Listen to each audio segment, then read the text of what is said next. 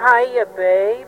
Hiya, kid. Boy, it's sure good you came to see me. Well, when I heard that one of my fans wasn't feeling well, I stopped the podcast and came to see him. You didn't have to do that for me, babe. I'm a goner. Mom says I got rickets of the blood, and my skeleton is backwards in my body. Now you listen, Johnny. Jimmy, Who cares? Listen, kid. I'm gonna go back to the podcast studio and I'm gonna record a movie review just for you. Just for you, Justin. Jimmy, will you really, babe? Sure, kid. Will you review the Babe Ruth story for me, babe? The Babe Ruth story? I don't know, kid. I mean, that movie is notoriously bad. Ow, my skeleton, babe. fine, fine. I'll review the Babe Ruth story for you. Gee, thanks, babe. You're swell. What's more human than this little pooch? Please don't let Pee Wee die, babe. You said you wouldn't. Hello, everybody, and welcome to Late Seating. I am Jason Harding, And I'm Steve Shives. and on this show, we take a classic movie and see if it lives up to its reputation, whether that reputation is good or bad. And this time around, it's bad, right, Steve? Yes, I, I would say that is fair. It is a fair assessment. It's been called one of the worst movies ever made, It has. Yeah. and le- like legit bad, like awful, like bad in every way, right? like just uh, just you know what, not just bad, poor. Very poor. Wait, is poor worse than bad? I mean poorly made. Oh, okay, I guess. I mean, they managed to get images up on the screen. That's true. It is in a technical sense a it film. wasn't a series of stick figures with garbled audio. they, drew, they just drew animation cells directly on the film strip. this is Babe. what movie are we reviewing this time around, Steve? Oh boy, we are reviewing that infamous 1948 sports biopic, The Babe Ruth Story. Biopic. I thought that was supposed to be based on actual stuff. Oh, yeah, I guess not always.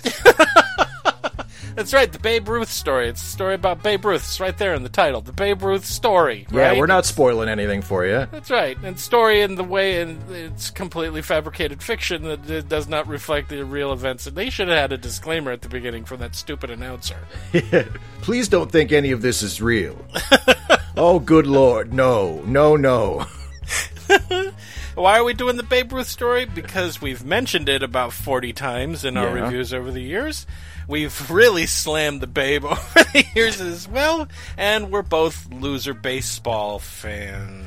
That's right. Yeah, we, we, we try to do a baseball movie every year around this time when the Major League Baseball season is getting started. So this Or when it's ending. Or Sometimes what- we wait until that's October. True. That's true. We do. We might. We might do a World Series one every once in a while. But yeah, uh, this is our baseball movie, the Babe Yeah. Ruth story. And most of them we liked, with the exception of Bull Durham, which Steve didn't really. He was just like, meh. You were like, Yeah. Eh. Okay. Because it was more of a romantic comedy than a baseball movie. Yeah, I get it. Yeah, you're. Even though it got a lot of stuff right about baseball. Yeah, Steve's impossible to please. I just hate everything.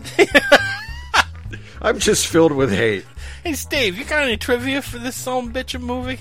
I do. I have two pieces of trivia for this movie. Great. The first one is depressing. Oh, good. Um, so the real Babe Ruth uh, attended the premiere of this movie. Yes, he did. and then three weeks later he died That's right. probably of embarrassment no, he didn't. or cancer maybe it was cancer Or the mystery disease in the movie. yeah whatever whatever he has in the movie which is never never named or even explicitly described Nope.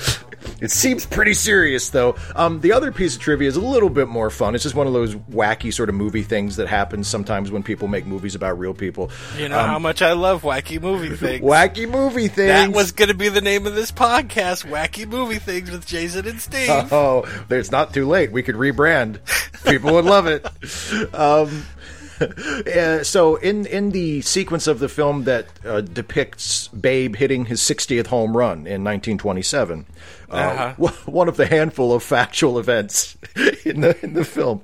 Um, the the call of that game is shown being done by Mel Allen on the radio, who was of Yes. course a legendary baseball broadcaster. The problem is, in 1927, the real Mel Allen was 14 years old, yeah, Isn't that funny how that happened. and he was not actually hired as a broadcaster by the Yankees until 1939. So by the time the movie came out, Mel Allen By the was time mis- that yeah the Babe was retired, yeah yeah. So uh, so by the so he yeah. never called a single game with the Babe in it. The, the real Mel Allen never actually called anything that Babe Ruth did on the field, but yeah, by the time the movie came out, he was the voice of the Yankees, so they put him in the movie and they said, ah, who cares? They said that about a lot of things. they said, "Ah, who cares about the entire thing?"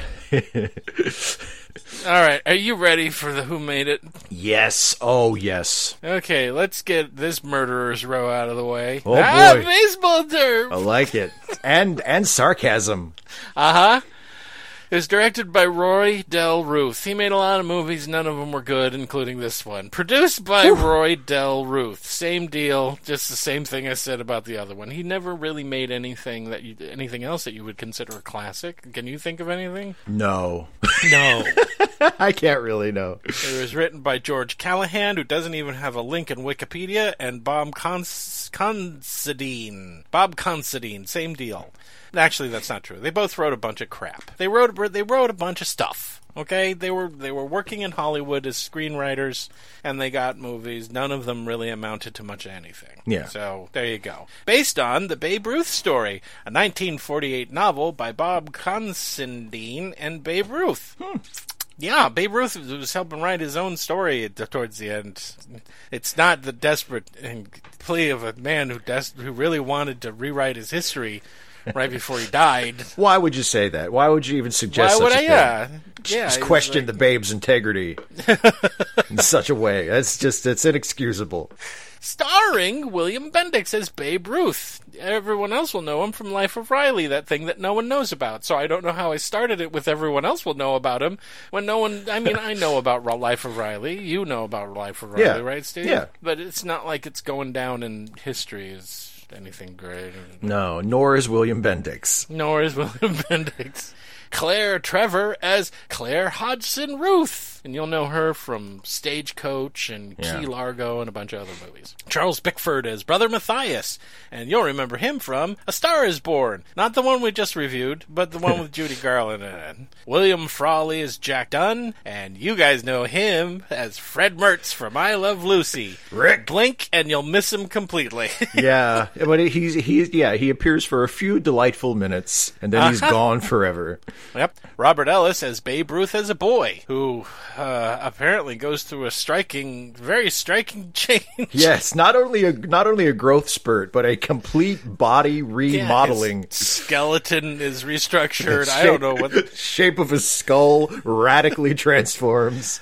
Sam Levine as Phil Conrad, who uh, was is like a Broadway legend. He did he originated a lot of uh, characters on Broadway, like Nathan Detroit, and Yeah. Um, but he was also uh, pretty prevalent in film noir. Nothing terribly uh, n- iconic in film noir, but he was he did a lot of film noir for whatever reason.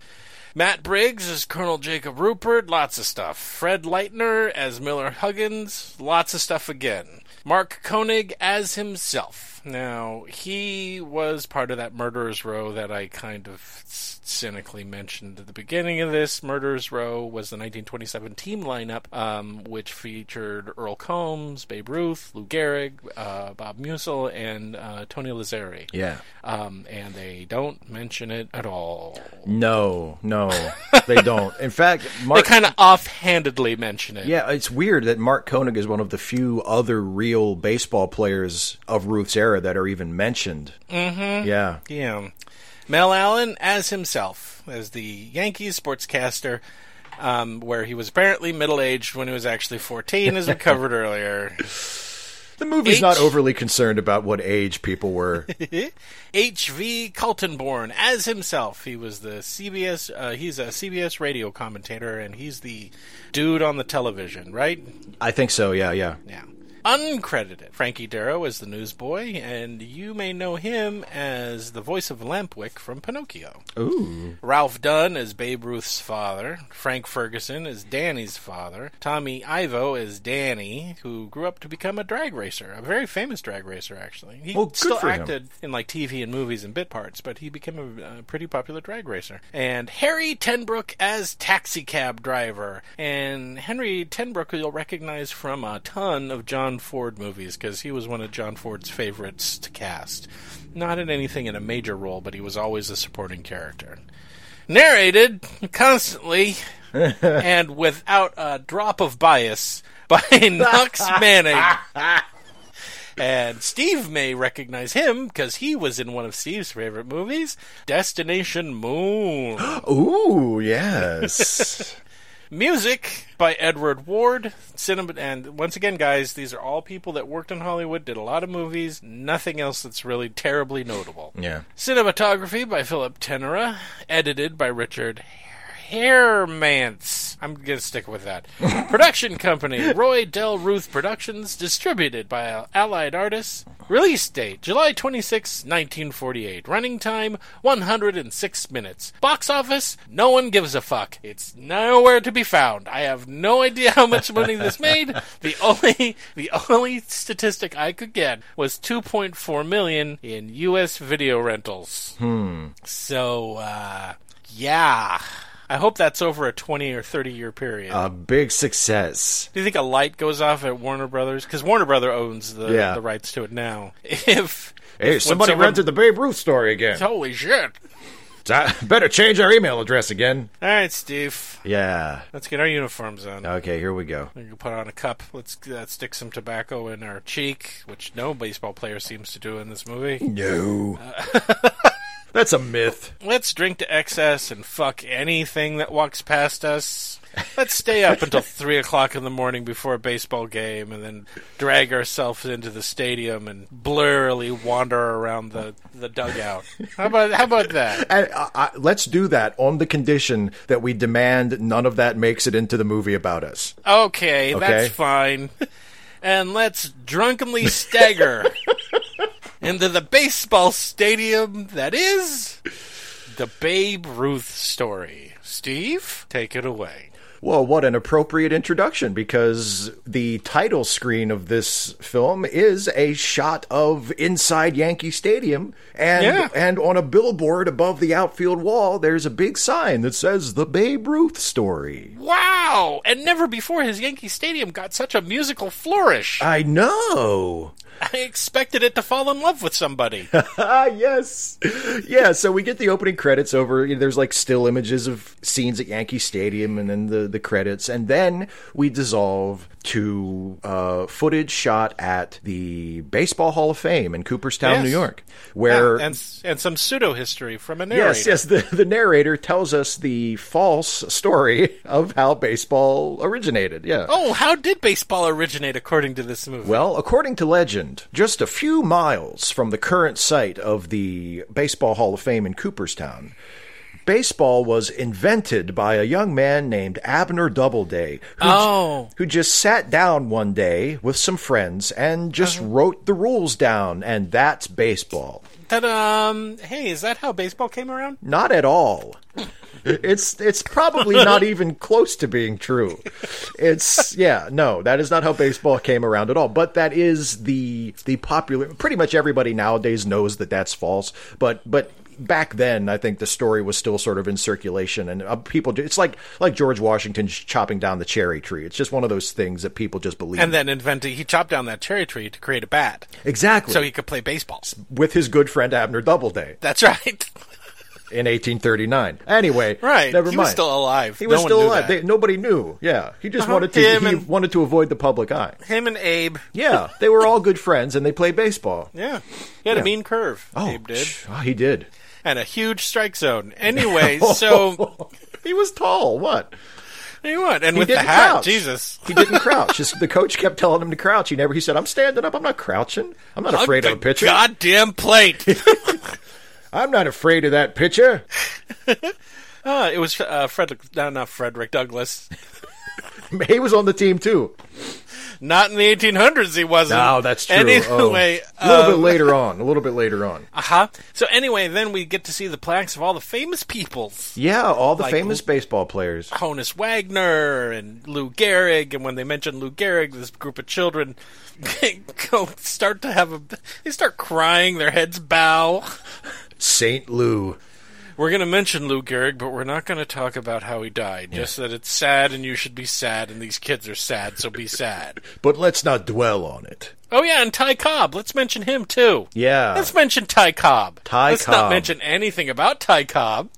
his personal life, his beliefs, certain things Yeah. he did. uh, how he played, how he used to sharpen his spikes How- and then slide into base with his feet up so that Yeah, he could you know. injure the other players. How he Oh, you know. would, yeah, he would willfully try to inflict harm on his uh, opponents. That you know that yeah. sort of thing. No, well, let's, you know, He was let's not just talk about he it. was just competitive. Ah, but then we got the plaque of Babe Ruth. Yeah, Mr. Baseball, yeah, idol of This- people across the world. the savior of the sport itself. Indeed. baseball would not exist without th- this is I'm talking as the narrator now. Baseball would not exist without this man.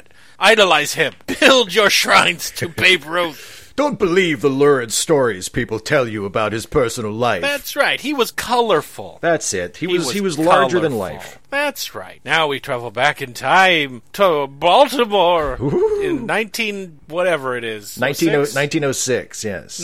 1906 and uh, we see a bar Mm-hmm. and a little kid runs in and he's being chased by a horrible stereotype yes, he is what horrible stereotype is chasing him steve uh, a Chinese gentleman. oh is he and what's what's the chinese gentleman's beef Well, apparently, this young man uh, broke a window at his place of business. ah, sh- ah gee shucks Yeah, with a baseball. uh-huh And now this And then- Ch- Chinese gentleman has come to uh, redress his grievance with the boy, with the boy's Yes. father, who is the proprietor of this bar. and how does he fix the situation Um, he, well, he, he yells at his son while Yes. re- while repeatedly telling the Chinese guy with the complaint to shut up. right And then when he's done yelling at his son and threatening him, he gives the Chinese guy a free beer, and he's like, "Yeah, this will cool you off." and it instantly makes him happy Yes. because if okay. anybody knows anything about the real Babe Ruth's father, he was a master at conflict resolution.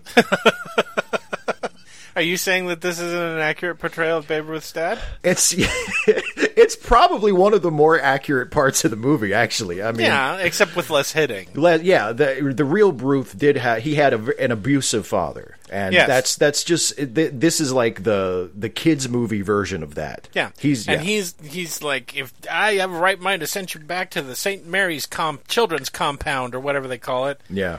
and he's like, oh gee, pop, and he's like, go clean that up, and then a guy trips him and he falls over, and the glasses spill all over the place, and um, then he gets yelled at again, but then who walks in, Steve? Well, everybody gets real quiet because in walks uh, a guy dressed like a priest.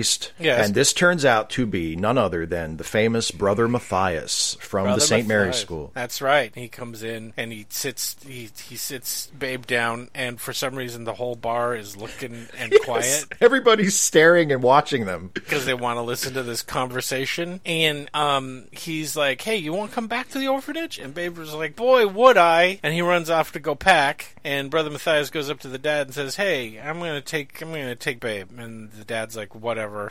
Go ahead. fine. And and the little rapscallion comes out with his bag in his hand, and he's oh, and he hides a cigarette. Yeah. And brother Messias says, "You better throw that cigarette away." And he's like, "Gosh, shucks, you're right." And he throws it away.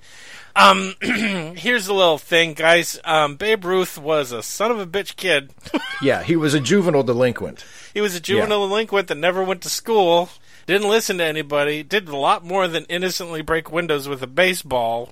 Yeah, yeah. I mean, the thing, like as as we said, he he's his father was outright abusive to him, Mm-hmm. so you can't really blame him for turning out that way. But he was he was incorrigible. They sent him to Yeah. St. Mary's because there was nothing else they could do with him. Also, um, they didn't. I- It's kind of sketchy, but more than likely the authorities took him away from his parents. Yeah. And put him into St. Mary's. Also, he was seven years old, not 12 as depicted here. yeah, yeah. And he basically grew up at St. Mary's. That's right. Yeah. Where you could stay until you're 21. So um, he goes to St. Mary's, and um, it's kind of like what we get from that whole scene is that Babe is just a misunderstood kid, and he wants to go back to St. Mary's. That's what he wants to do. Right. And so he does. Then we cut to 1913, right? Yeah, where Babe And- is apparently now 40 years old. Yes. we see a bunch of kids singing to a Christmas tree. Sing to the tree, children. Sing to the tree. And um, he breaks another window. Aw.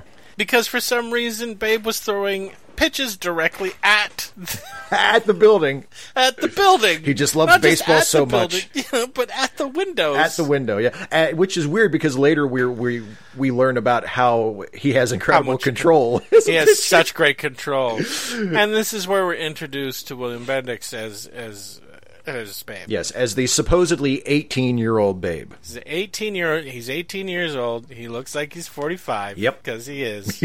um, and he's uh, idiot savant. He's just Steve? he's just a he's basically the same. He's this way for the rest of the movie. He's basically Him- just a big, well-meaning doofus. him and Forrest Gump would get along great. Yeah, yeah. He doesn't mean no harm in anything, No, right? He's just a galoot. He's just a big galoot. So, according to this movie, apparently he goes straight from St. Mary's to Baltimore because Brother Matthias says, I want to introduce you to somebody. And there's these guys, and they're like, We want you to play for the team. And they, he says, He's got rem- remarkable control. And then he, he takes the ball and he throws it out the broken window. Yeah, Right? Yeah, And throws they're it back like, through the "Hot-" same hole. Yeah, And they're like, Hot diggity. And this is when he gets his nickname, right? Babe. Yeah, at the school, his nickname was Big George. Yeah, that's not very creative. That's also not what they called him at that school, Steve. No, they called him something way worse. They called him something awful. Yeah, they called him something horrible. awful Yeah. because he had what they said big lips Yeah. and darker skin. Yeah, So, so just- you yeah. guys can kind of figure out the You can- awful name that they used. You to can call look him. it up. You can just look it up if you're that curious. Yeah, Oh. But they- I can't imagine the narrator going at the school. They called him this Yeah, expletive yeah. deleted. yeah, beep. yeah, so that's what they actually called him. Cut to a train. Yeah, now he's now he's on the team. He's on the International League Baltimore Orioles. That's right. It's a minor league team, Yeah, Steve. yeah, it's a minor league team, but the International League was the name of the league. So And he gets his new nickname, Babe, Yeah. because someone says Babe. that's how boy. that's how nicknames are born, Uh huh. And the other players play him for a sucker, right? right? Which he is. He is. He's just an innocent, w- wandering. Ugh. Okay, so anyway, his big vice is he likes to eat big sandwiches, so they have him with a big sandwich and a glass of milk, not with a gallon of beer Yeah, and a prostitute. and a prostitute. Anyway, um, then Babe has a slump, right?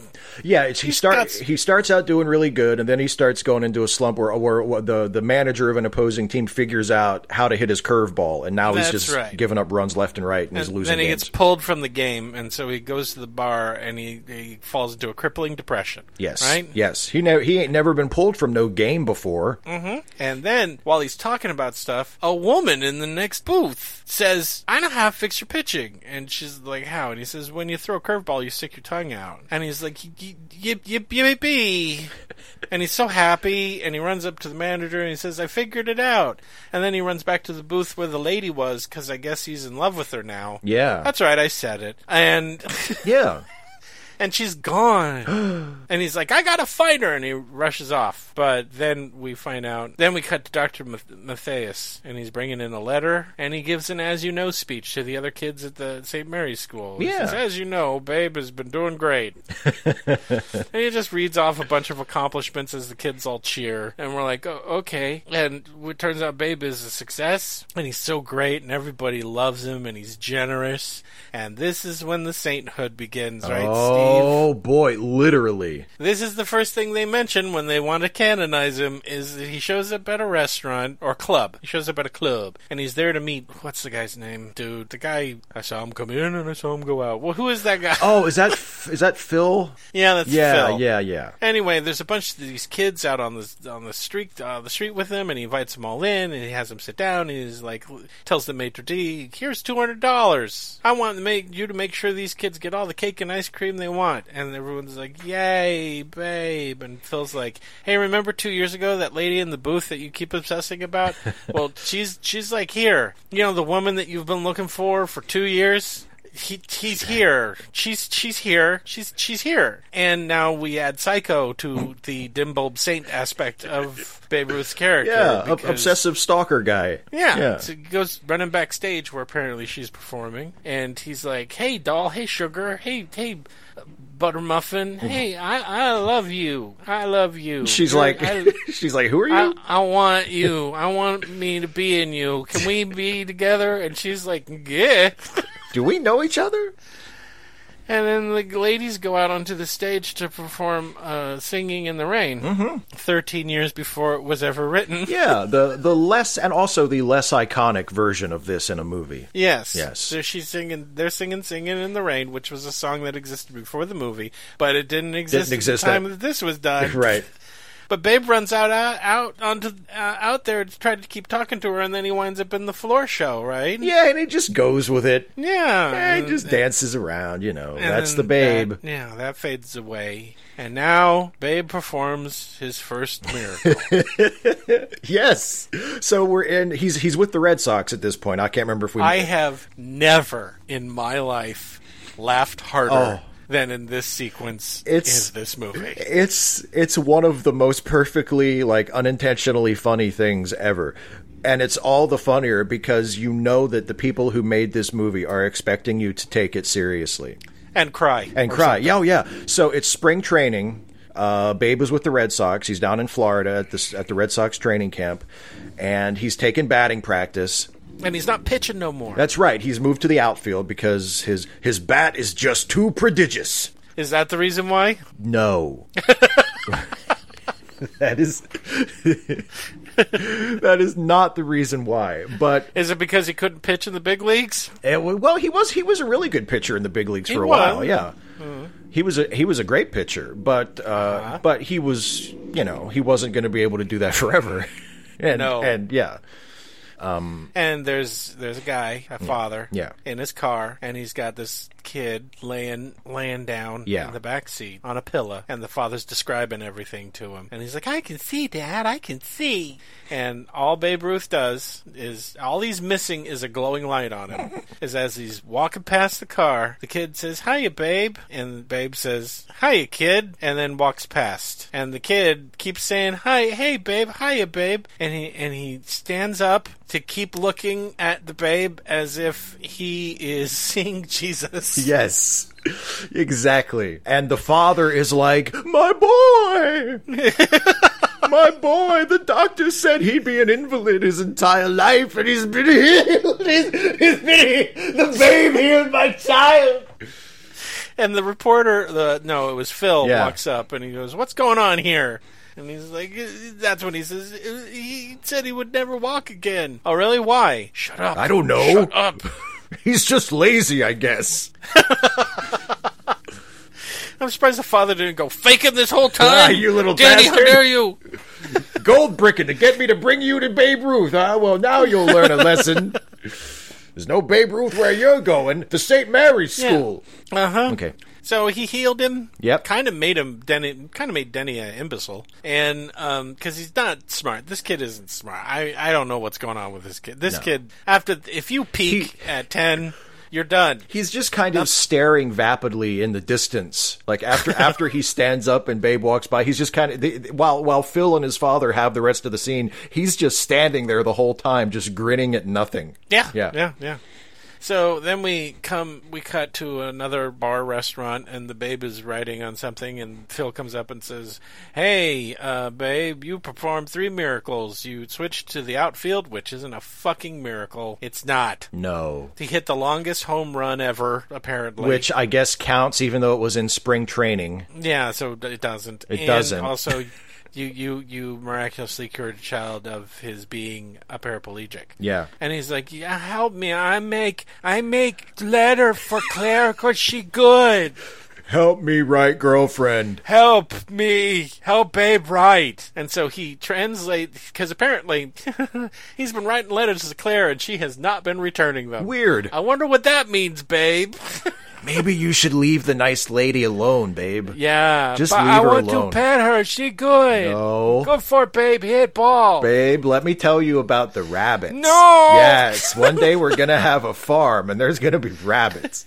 I like rabbits. Look over there, babe. Throw rabbits at babe. I hit them Oh, over fence. That's Oh, we talked about that, babe. We talked about that. Anyway, so he then then he says a letter to uh, you know he dictates a letter Right. to Phil, and then Phil changes everything because what came out of Babe's mouth was just nothing but a series of baseball metaphors. Yeah, right? yeah, and boasts. He's talking about like how Yeah. Uh-huh. great he was doing and how it would be so much better if I had you here, Claire, and blah Right. blah blah. So then we cut to Babe hitting newspaper headlines at the audience. Yeah, he sure is good What's- at the baseball. Yeah, what what are some of the headlines? The Babe is the greatest player ever. Oh, and he heals children. Yeah. Uh, the Babe can do no wrong. He's just an innocent guy. Stop believing the rumors. babe never drinks and is still a virgin. That is that some of them? He eats an appropriate amount for a man of his size.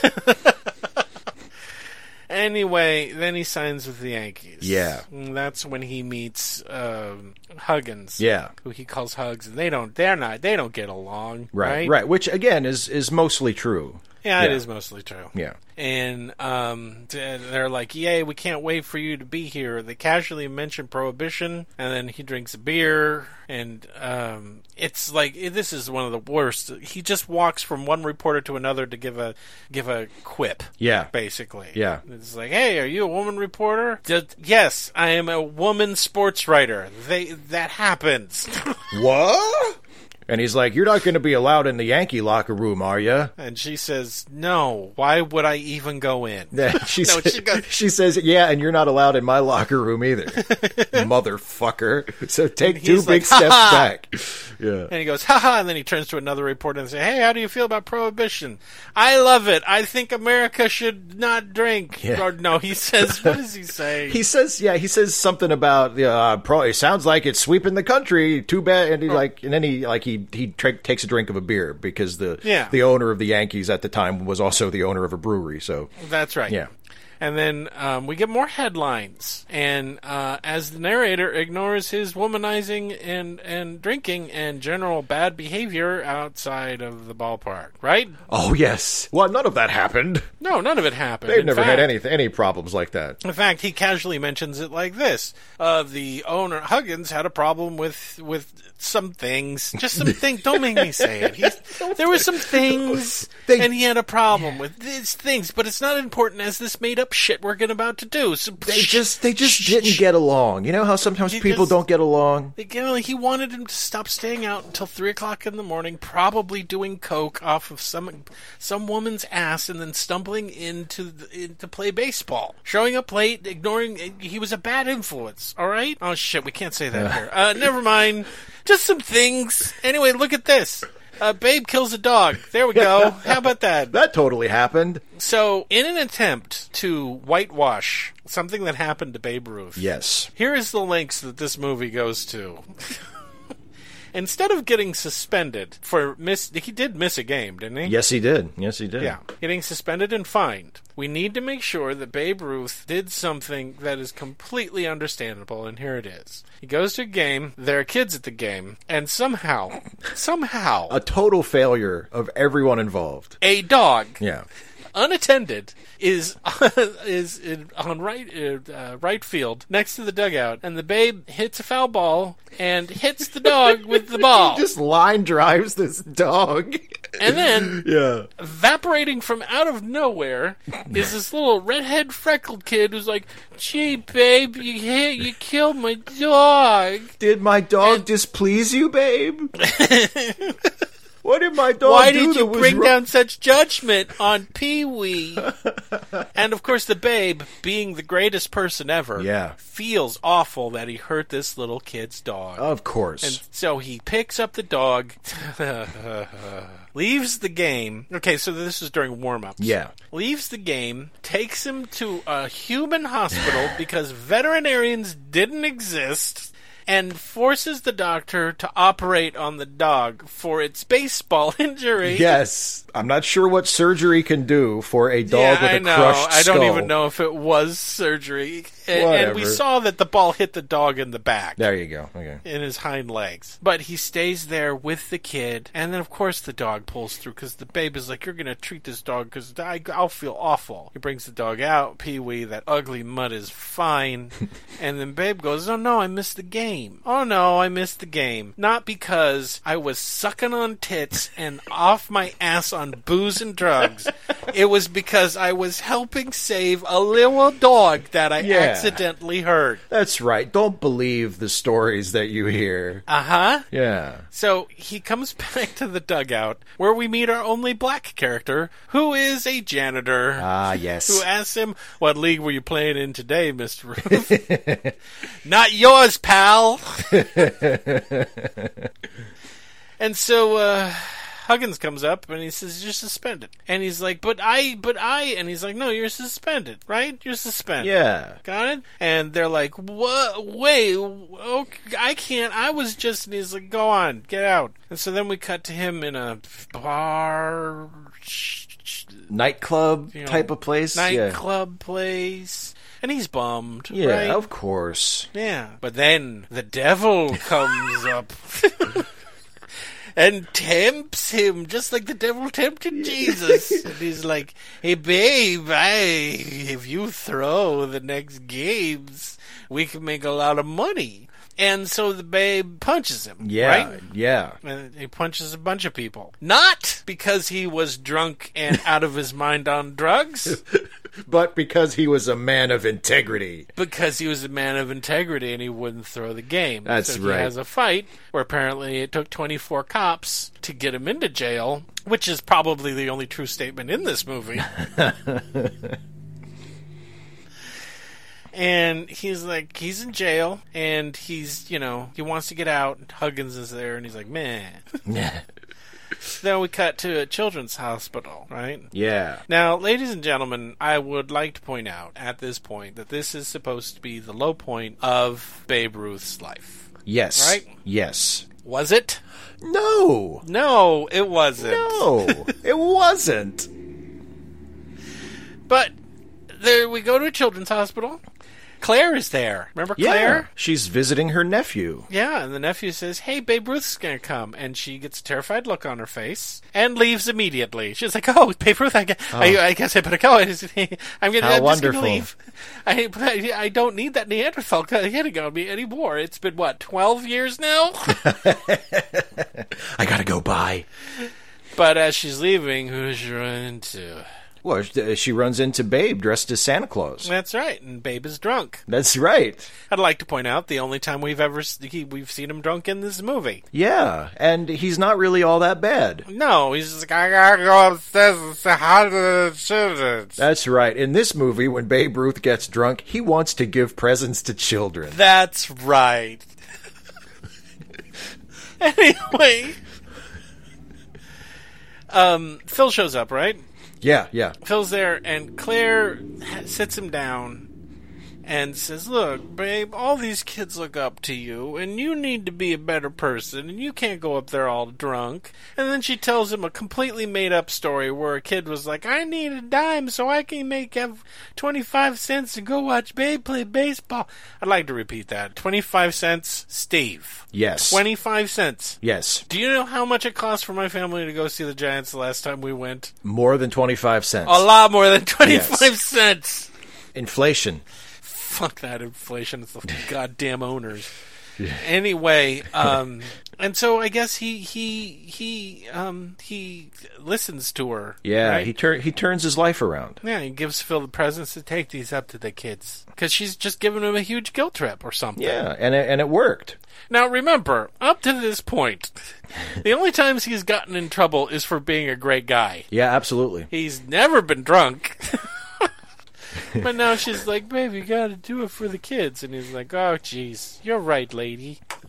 But now he's in a slump. Oh, the babe's in a slump, Steve. Yeah, he's in a slump. The Yankees have a real bad year. Yeah, and here's a surprise. The owner of the Yankees likes his team to win. Weird, huh? Weird how an owner wants his team to win. I don't like losing teams, Huggins. And then we find out why Babe is in a slump. It can't be because of his behavior off, off, you know, with the drinking, which he didn't stop doing, or the womanizing, or any of the other hinky shit he probably got up to. He's in a slump because he's so dedicated. Because Huggins is defending him now. He's like, he he did all these exhibitions, and then he got pneumonia, and he kept playing. Yeah. and that's why he's he's sick is because he's so dedicated to the fans.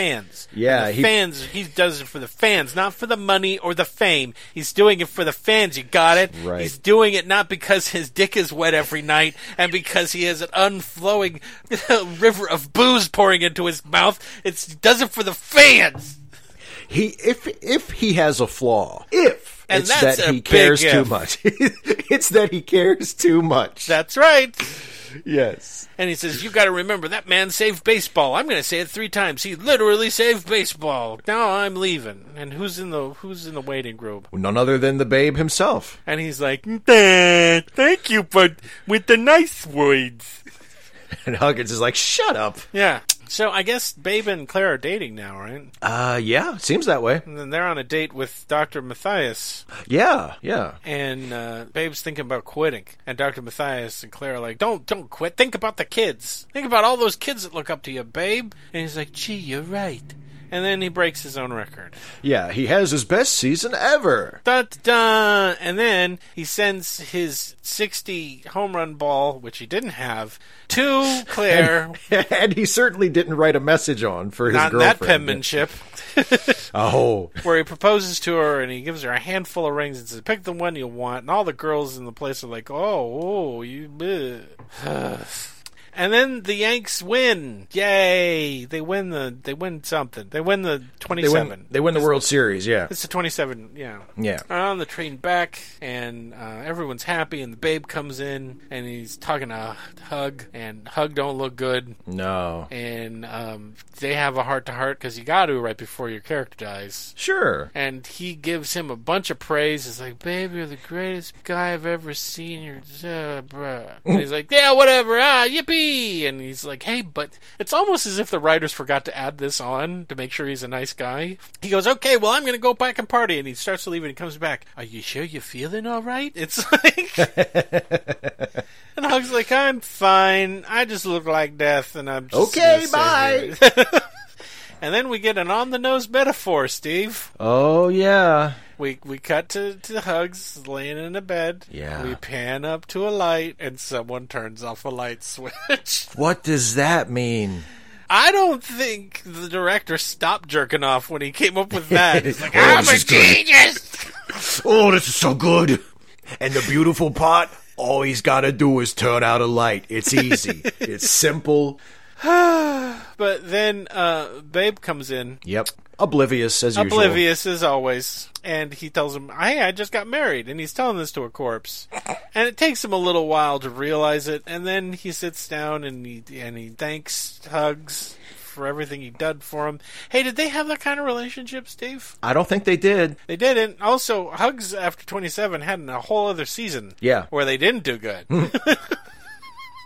anyway, uh, do we ever find out in the movie what he died from? Uh, no, they never say. No, they didn't. He's just sick and then he dies, right? Yeah. You know how that sometimes happens. Yeah, yeah, yeah. So now we cut to Babe in Chicago. And uh, we see him razzing the Chicago Cubs as they come out of their dugout Yeah. that they just allowed him to do for whatever reason. Sure. And everyone in Chicago hates the Babe because he's in Chicago, not not in Yankee Stadium. And um, oh god, so he's back in his hotel room, and they're like, "Oh, Chicago really hates you, Babe." And he's like, "Oh yeah, well I hate them." Yeah. no, he doesn't say that. Fuck every goddamn one of them. And then someone comes up and says, "Here's a phone call, babe." And he's like, "I'm going to give this guy a piece of my mind, but who's on the phone, Steve? It's the father of a dying child. Oh no, is he dying? I need you, babe. He's not dying. He said I he's don't- had a surgery. Yeah, he's just he's doing really poorly. Yeah. And then the doctor gets on the phone and says, "But we think that if you send him an autographed baseball, it'll give him the strength he needs to recover."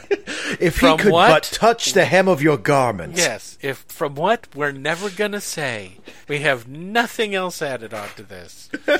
and he grabs his hat and he goes, "I gotta go see a kid." And Yeah. they're like, "Okay, bye." I think some people are trying to scam me out of an autograph ball, and I'm going to get to the bottom of this. Yeah, he shows up at the house. They open the door and he says, "I'm Babe Ruth. Where's Johnny?" Oh, okay. He goes upstairs. He meets Johnny. Johnny is worse than Denny was. Yeah, Johnny's Johnny a is- worse actor than Denny, he just he just kind of lays there. and tries to suppress a smile the entire time that he's laying there trying Yeah. to be sick. I'm in a movie. yeah, and the babe promises him what, Steve? He says, "You listen to that baseball game on the radio, and during that game, I'm going to knock a homer right over the center field wall just for you." Okay, and and the kid's like, "Thanks, babe," and they're like, "Uh huh." So we got to the game. Perhaps the most legendary game in baseball history, right, Steve? Oh yeah, pro- it got to be up there on the uh, in the top 5 list definitely. based on things that Babe said didn't actually happen. He confessed to this later on.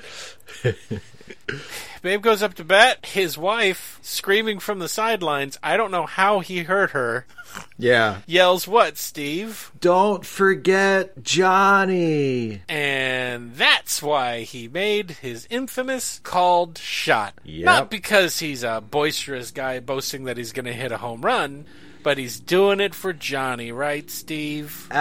Absolutely. Now, So for those all- of you who aren't baseball fans, the called shot is that during this game with the Chicago Cubs, supposedly he indicated at some point that he was going to hit a home run over the center field wall. Yes. That was in contention for a very, very, very long time. And there are some movie stills of him indicating somewhere. He was pointing at something or talking to someone, yeah. Right. But the, the radio callers picked it up, and then everybody picked it up after what happened. Because after what happened was what, Steve? Well, yeah, after he supposedly called his shot by pointing to the center field fence, he hit a home run over the center field fence. Right. And then Yeah. that little thing turned into fact for a lot of people. Yeah. For a lot of people, right? Oh yeah, yeah. and the there are little people- kid's listening to the game, isn't he? Yeah, and he and he he starts to feel better. Yeah, he opens his eyes, his mom's crying, and now he's performed his second miracle. I felt the touch of God. And now we gloss over most of the rest of his career and we go directly to oh boy, the Braves. Yes, he he gets released from the Yankees and he signs with the For some Lo- reason. yeah right. the the lowly Boston Braves. Yes, He gets released from the Yankees for what reason, Steve? they don't say. Yeah, he just he had Eh. a great career and then he was just yeah. So the Braves, and this part is kind of true. The Braves Yeah. offered him an office job, but he also still had to play. And the office job wasn't going to be anything big. It was going to be, you know, basically be a, a ticket attractant. Yeah. you know. And but in the movie, they're like, "Haha, you're never going to sit in a vice president chair. You got to play." And we're like, "Oh no, poor babe." No. and so the Braves enter a slump. Actually, they're not. They don't do that great. Yeah, they're a bad Ever. team. Yeah. They're a bad team. They're one of the most infamously bad teams in the history of baseball. They don't enter a slump because Babe Ruth is, Ruth is old and fat and has no money, and uh, for whatever reason, the makeup department has decided to, I guess, that he's a zombie now. Because they've hollowed out his cheeks with, Yeah. with like with like black marker or whatever. Um, and um, oh wait, no, but he loves baseball, right? Oh yeah, he, he he'll play till he drops. Yeah, and the fans are now against him, and the other teammates are all against him, and they're calling him fat, and they're all like, "You're never gonna do anything." And then he does what, Steve? He has a miraculous recovery where he hits three home runs in a single game. Yeah, and then he walks off the field and he immediately retires, right? Yep, that's exactly just, what he just like does. in real life, right, Steve? Yeah. Yes. No, Yes. no, Yes. no, No. Steve, No, He, he- kept going. He In did. fact, the Braves didn't even win that fucking game. no, they didn't. No, they didn't. He kept going after, but according to this movie, he immediately quit. And and uh, and during this sequence, Babe is hitting home runs, and the narrator really, Oh. really goes out of his mind with bias. Steve. The narrator is so amazing in this scene.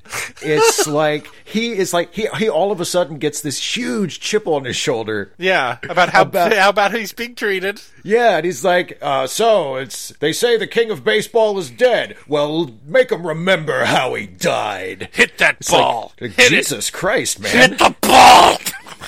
Every ball is one of the skulls of your enemies, babe. Bash You'll them into show the him, babe. clouds. You'll show them all.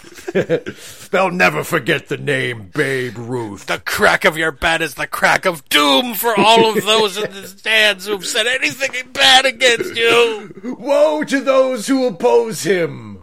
Death to your enemies. He has Drink come to from their snatch skulls. false idols. You will all fall before his mighty bat. yes, that's that's the narrator. that's the narrator. So Babe goes into the locker room, gives the team that has now completely changed their opinion o- of him. he had one good game. Now they think And he's one the best. guy, yay, we think you're the greatest. And then someone comes in and tells him you're fired. Yeah, He's breach like, of "What? contract. breach a contract. You, you're going to quit. You breach a contract. You don't get an office job now, man. and uh, some of the guys say you should sue, Babe, but Babe Ruth won't sue. No. Why? Ah. He's not going to sue baseball. Suing baseball would, be, be- like suing the church. That's right. Mm. What church did Babe Ruth belong to? I don't know. It was the what. Catholic Church. Yeah, it was. Well, Why would anyone want to sue the Catholic Church? It's ridiculous. No, they've never done anything Why? wrong. Why would you ever sue such a sterling institution? They do such great work with young people. They certainly do. Anyway, somehow, somehow, Dr. Matthias is still alive. Yes, yes. oh, and Babe has cancer. I mean, he has a kink in his neck. Yeah, he's got something. Yeah. He's got a kink in his neck. My my my neck hurts. Oh, I can't stand. And this is when we start glossing over huge swaths of what Babe did during the when he officially retired from baseball. Turns out no one wanted him as a manager because they Right. didn't think he could be controllable as a manager because he was out of control his entire baseball career and He had a history. they we don't mention that. So what does he do instead? He gets into wrestling. yeah, he becomes a referee for a women's wrestling match. Did that happen? I don't believe it did. No, it didn't. I don't believe it did. Yeah. So now we just keep skipping over years. The war. We've there were no wars in, in- during this. There was no World War One. There was no Great Depression. Hmm. There was no World War Two. What? No. There was only baseball. There was only baseball and Babe Ruth. Right? Yeah, yeah. Oh no, but Babe's in the hospital. Oh no, because the guy on the TV said he's sick. Because Yeah, we and skip a lot. he's in a real bad way. He's in a real bad way, Doc. And the fans still love Babe because they're outside singing songs, right? They're singing "Take Me Out to the Ball Game." That's right. And she reads some letters to him, and he gets a job from the Ford Motor Company, right? Yeah, to be an advisor to their, I think to their American Legion baseball teams that Ford sponsors or something. Yeah, the American Legion. He said, Yeah, they do great things. I'll be, I'll be playing baseball again. I'm back in the old game.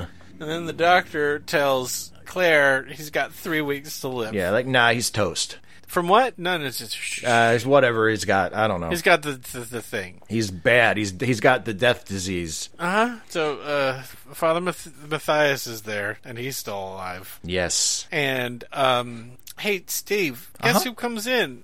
Guess guess who comes in?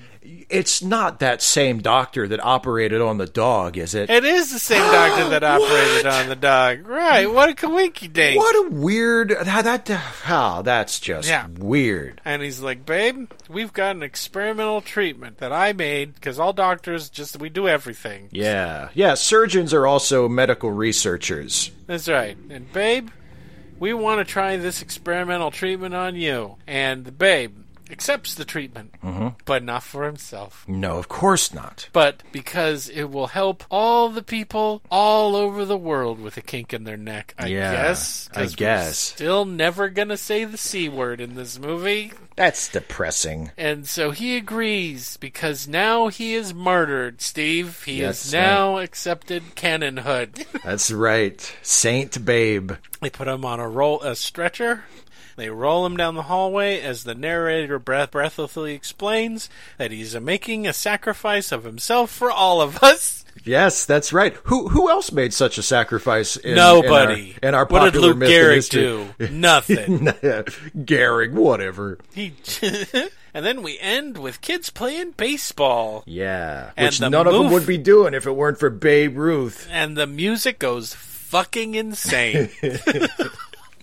According to the music, these kids are playing the most patriotic, clean, wholesome thing you ever had, and the mu- music is going to make sure you understand that. Right? Yes, ab- absolutely. Our unblemished, perfect national pastime. The end. The end. Steve, Yeah. how do you feel about this wholly fabricated mythology that is the Babe Ruth story? oh, it's not good. um, here's the here's the thing about it, and I'm not going. I'm going to try not to base my review on the fact that the movie is so significantly fictionalized. Okay. Because because actually I, I had not watched the movie before uh, before I watched it for this. Okay. And I I had heard of I knew the reputation of the movie. I knew that it was a very romanticized, uh, sentimentalized version of Babe Ruth's life. Right. I was actually a little surprised by how much by, by how much of the real Babe Ruth's life is in here. Now, none of it is portrayed accurately. No. but but a lot of the scenes in the movie and a lot of the events in this fictional Babe Ruth's life are based on things that happened to the real Babe Ruth. yeah. B- Brother Matthias was a real person. St. Mary's was a real place. Right. Um, his second wife was really named Claire. Yeah. What about his first wife, Steve? Where's she? Um, Oh, oh the well. movie. It, oh, she's she's not anywhere. She doesn't exist. She doesn't exist. The, you know, the first wife that he married and That- yeah. she died. And And g- after he cheated on her relentlessly, After he and cheated she- on- on his she- second wife, yeah. too. It's yeah, not- and his wife, his first wife, had a nervous breakdown and had Yeah. to be hospitalized because Yeah. Uh-huh. he cheated on her so much and Yeah. wouldn't stop.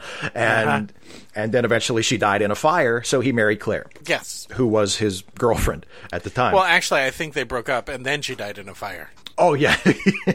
so you know, Uh huh. You know, But just yeah, little so things like that, right? There are yeah, but there are like the the broad strokes of the story are eh, they're oh they're in the ballpark of being true, right? He did he did play for the Braves at the end of his career. He did have a Right. game where he hit three home runs. Yes, he it wasn't it wasn't his last game, but it was near the end, um, and it was like sort of his final hurrah, you know. Yeah. So the, a lot of the major events are as depicted, but it leaves a lot of stuff out, and m- most of the stuff that it leaves out is the really, really interesting stuff. Is the stuff that makes Babe Ruth so. But I'm going to try not to hold that against the movie. Okay, okay. Um, so what makes the movie bad is that you get to me anyway. You just watching this movie, if you had no idea who Babe Ruth was, you get no sense at all of what is supposed to be so special about Babe Ruth nope. it it portrays him as this very saint like figure. He's just this Simple. simple, oh, just a super nice guy. Give you the shirt off his back. Loves baseball. Loves kids. Never had a bad word for anybody. He seems like oh, just a big, lovable, well intentioned guy. Yeah. But he's so flat. He's so boring. You see very little baseball played in the movie, so you, you Nope. don't even get to see him be a good baseball player. And most of the baseball scenes there you see Babe playing baseball are these close up shots of just him throwing a pitch or swinging a bat. So there's no sense of, you don't see him as a player. You don't get any, you, you're told over and over again through the narration and the headlines, oh, the Babe, he's the best baseball player ever. But you never see him being a good baseball player. So there's no sense in this movie at all of what is the big deal about this Babe Ruth guy. And that's a problem for me because the whole reason this movie exists is to celebrate what an amazing guy Babe Ruth was. Right. And you don't get that from this movie. You don't you would never be able to tell if all you had to go on was this movie that Babe Ruth was as much of a cultural phenomenon as he was at his peak. People like people our age, people really under the age of about 90 have no idea.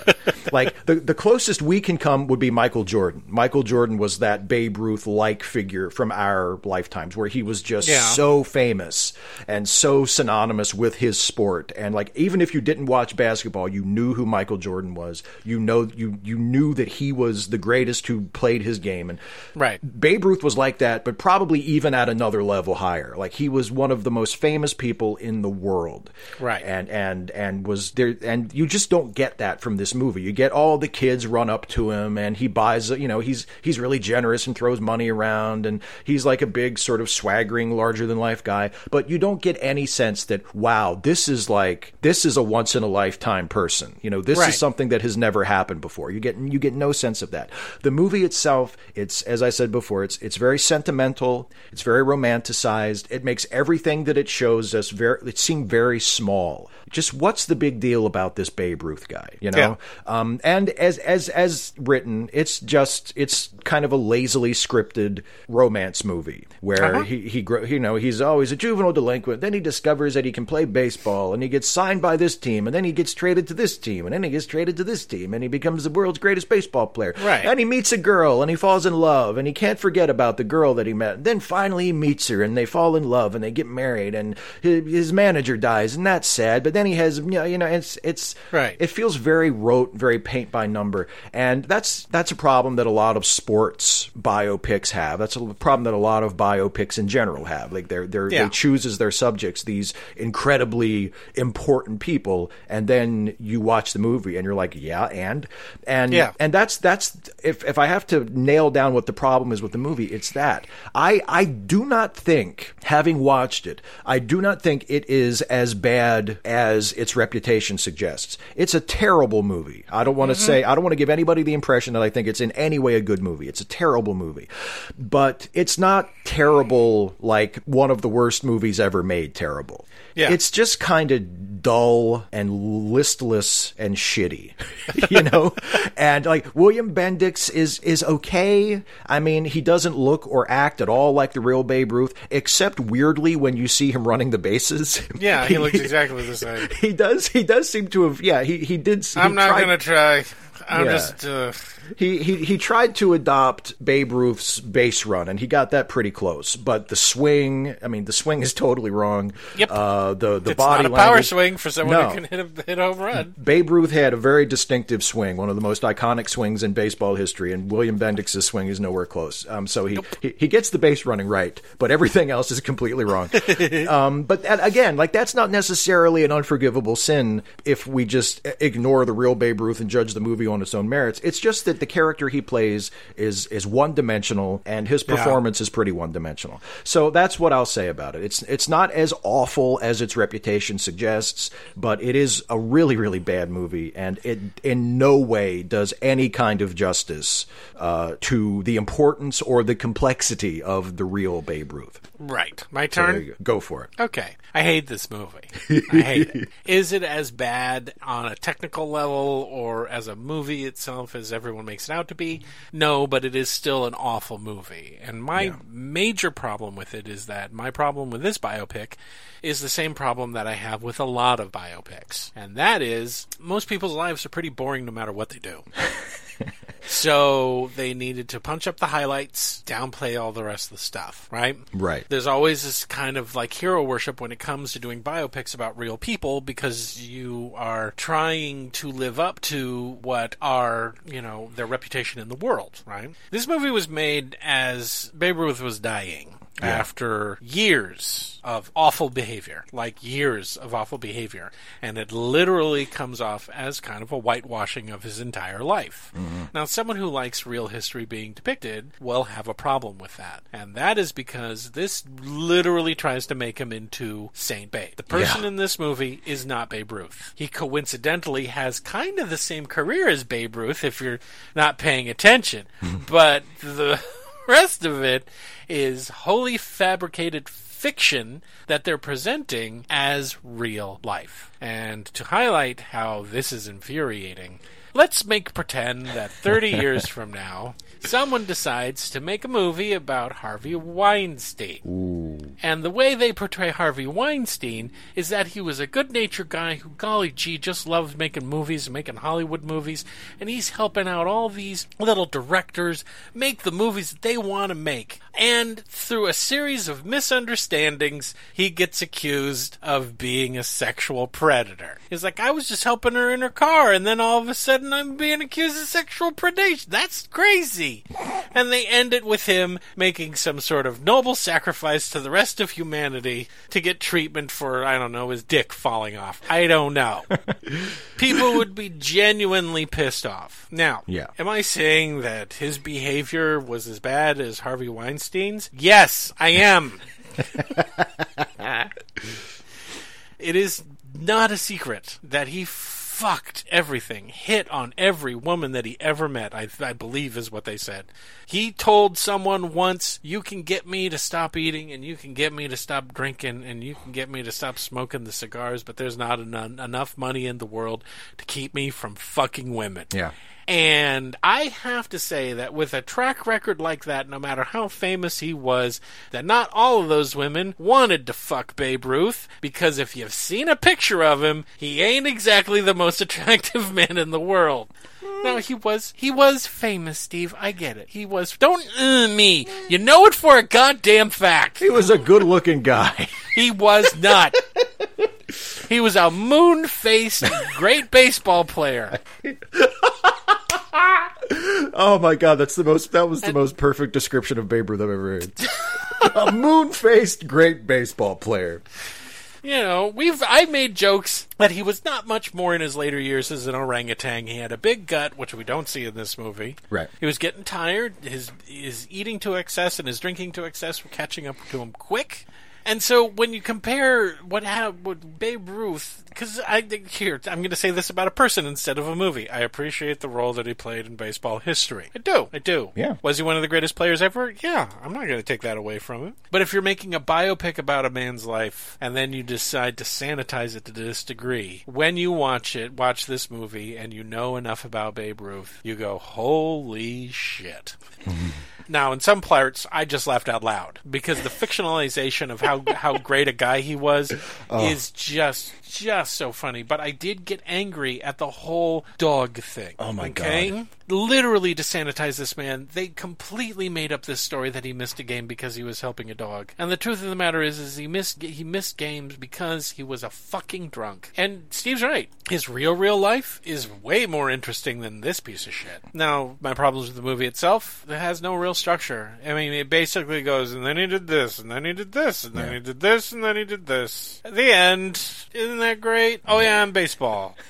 Yay, baseball.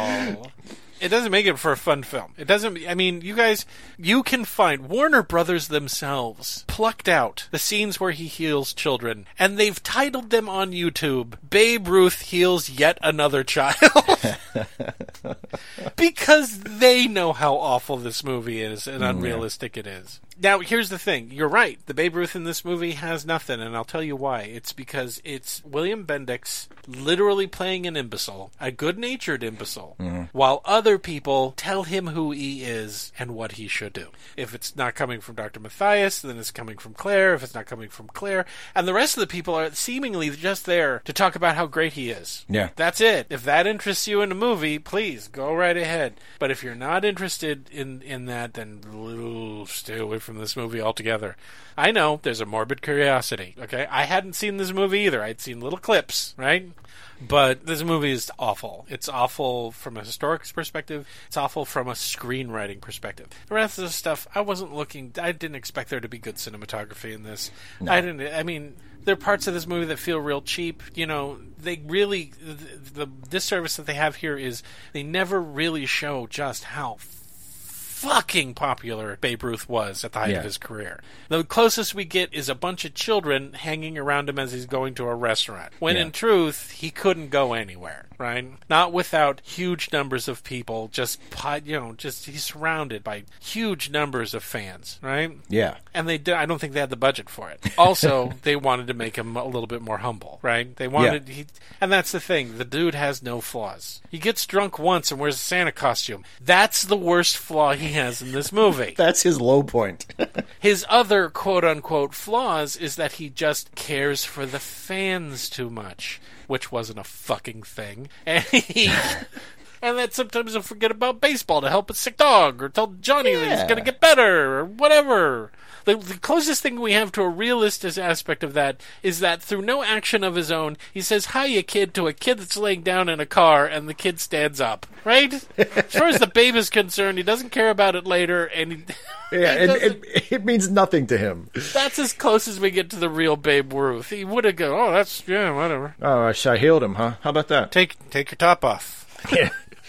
Let me see what you got Oh. under there. I don't feel like it. I'm Babe Ruth. Take your top off. See, this is what I'm talking about. Steve still wants Babe to not be as bad as I know he was, and we'll never know now because everybody is dead. That's true. So I didn't like it. I didn't like it as a baseball movie because there's no baseball in it. They kind of just did, oh, he did this and this and this and this in baseball, and the rest of it is just boring. Sh- just bo- it's just bad. It's bad, guys. so. Not classic, Steve. I mean, it, d- d- does it deserve its reputation? Oh yeah, it's a terrible movie. it's, it's, a terrible, movie. guys. It's a terrible, terrible movie. Don't see it. And now's the time where we rec. Excuse me, Mm-hmm. I'm drunk on power. Would, uh, would we recommend a movie? Steve, do Yeah. you have a movie that you would like to recommend for this? I do. As a matter of fact, I do have a movie I'd like to recommend. Um, I am going to recommend another film that is a completely fictionalized, whitewashed version of the story of Babe Ruth's life. The big difference. The big difference between the movie we just reviewed. And the movie I'm going to recommend is the actor portraying Babe Ruth is a lot more convincing. Okay. And that is because the actor portraying Babe Ruth in the film I am recommending is Babe Ruth. What? there's there's a silent film from 1920 Oh my god. that still survives that you can watch on YouTube. Uh-huh. Starring Babe Ruth called Headin' Home. that is the film I am recommending. Babe actually made a couple of silent films during his life. The other one, the, the more famous the more famous one is called uh, uh, Babe Comes Home. That was actually made in 1927, but is a lost film. Nobody knows, and there are no copies of it as far as we know surviving. But Head and Home survives.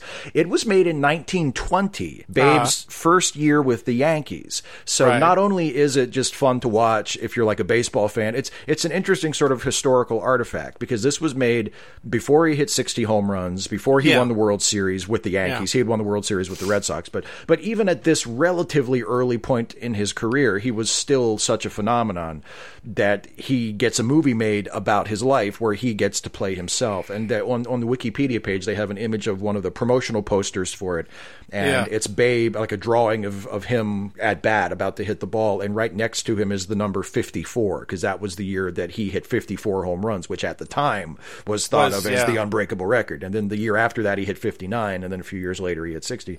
Um, Right. So that was like the marketing. This movie was released right at the end of that 1920 season when he hit the 54 home runs.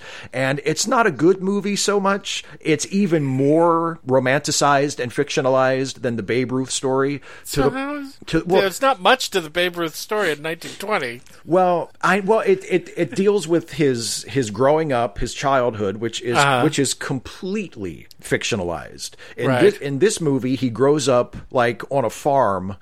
with he grows up in this this rural small town with a, a loving family, right? Uh-huh. A- as opposed to growing up in Baltimore, the son Yeah. of an abusive saloon keeper, Right. Um, and and then he, you know, he's uh, like a baseball prodigy. And there's there's even a scene that was later. I didn't even know this until now, but this it was referenced in The Natural, where Babe actually carves his own bat out of a tree.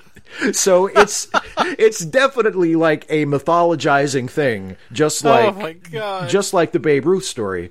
But it's actually interesting to watch. It's only an hour long, and it's it's fascinating because it's the actual Babe Ruth playing this completely made up bullshit version of himself, Right. Right at sort of the beginning of what would eventually become his his um, incredible, almost unimaginable level of, of fame. So that is the movie I am recommending. If you don't like the Babe Ruth story because it's just a boring movie about Babe Ruth that's full of shit, I recommend you watch Heading Home, which is a much shorter movie about Babe Ruth that is even more deliriously full of shit than the Babe Ruth story, but is interesting to watch because it's the real Babe Ruth. So there you go. All right. Well, you guys know that I like to recommend a film from the same year as the movie that we just reviewed, and it's 1948. And I wasn't going to find another baseball movie that I liked. so I decided to just choose a movie that I liked that was from 1948. And so I have decided to recommend the classic Italian neo realistic film, Bicycle Thieves, directed by Vittorio De Sica. Have you ever seen that? I have not. Go see it. I want to. It is considered one of the greatest movies ever made, Yeah. regardless of country. And um, it's basically about this father and son, but it's about this family and the father whose uh, delivery job relies on a bicycle. He has his bicycle stolen. Simple plot. Yeah. Fantastic movie. Um, I'm not going to give away what happens or what's going on, what goes on in the movie, but I'm going to tell you, please, please, please see it. It is one of the most beautiful films ever made. It is gloriously shot, um, and the acting performances are fantastic. And um, boy, oh boy, did I need that after this fabricated fake thing that we just watched. Ugh. Mm-hmm. So go see it, Bicycle Thieves. Steve, Yes, yes, my it's friend. time. Oh boy. Okay. It's time for you to make a terrible choice. Oh boy. Okay. I have two movies picked, A or B. You must pick one for our next review, Steve. Okay. A. A. Okay, hey guys. So, you want to know what movie we're going to review next? Steve just made the selection blindly. So, Yes. if you don't like it, you can blame him, but I don't think you're going to you're going to disagree with this selection. We're going back to Steven Spielberg. Ooh, cool. Okay. And we're going to take a look at his homage, well, his and George Lucas's homage to the classic adventure serials. Ooh. The movie we're going to review next is Raiders of the Lost Ark. Oh, now we're talking. That's right, baby. So if you want to get all the jokes, and there's going to be lots of them, then please We're not going to make fun of Raiders of the Lost Ark, are we? watch Raiders of the Lost Ark. Steve dodged a bullet because if he had se- selected B, it would have been West Side Story. Oh. Da da da da da.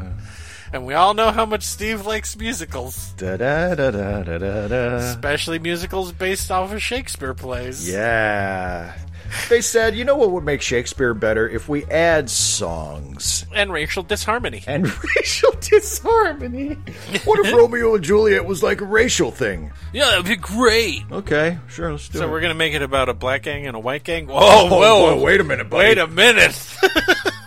No, no, no, no, no. no, Oh, we're gonna make them Puerto Ricans. and We're gonna make sure a white woman is cast as the lead Puerto Rican role. Got it. Oh, okay. That's, just- that's great. So we're not doing that one. We're doing Raiders of the Lost Ark. Raiders of the Lost Ark. Okay, that's it for late seating. This has been Jason Harding, and go see a movie this week. And this has been Steve Shives. Hiya, kid. Hiya, babe. What you doing with that naked woman over your shoulder? Ah, she don't nothing. seem to want to go into that hotel room with you. We're just gonna go talk baseball. Hey, babe, can you cures me? Come I've here. got crazy teeth. Yeah. And my eyes are in backwards. Yeah, let me And- let the and my babe feet just are lay growing hands out of on my- you. There we What? go. There, I'm just, ow! there, ow! I'm just I'm just pinching Ow! your ear a little. Please stop. Oh, no, There, don't do that. There, just hold still. ow! Yeah, just- I Yeah, feel wait. worse now. I'm gonna knock those teeth straight. Oh no, ow, my blood hurts. Please stop, Dave. Oh, could you take the There you cigar go. out of your mouth? There you go, Junior. There you go. Hey, hey, don't forget to tell your friends you met the great Babe Ruth.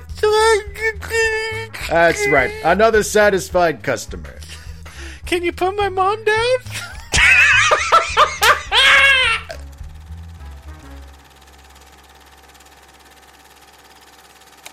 Late Seating is a Let Me Listen podcast production featuring Steve Shives and Jason Harding. Produced by Jason Harding. Theme music Rollin' at Five, composed and performed by Kevin McLeod. You can find more Let Me Listen podcast productions at our website at www.letmelistenpodcast.com. You can also find us on Stitcher, iTunes, or just about anywhere you download podcasts. Late Seating is a listener supported podcast. If you would like to support Late Seating or any of the other Let Me Listen productions for as little as $1 a month, please visit our Patreon page at www.patreon.com slash lemmylisten. And thanks for listening.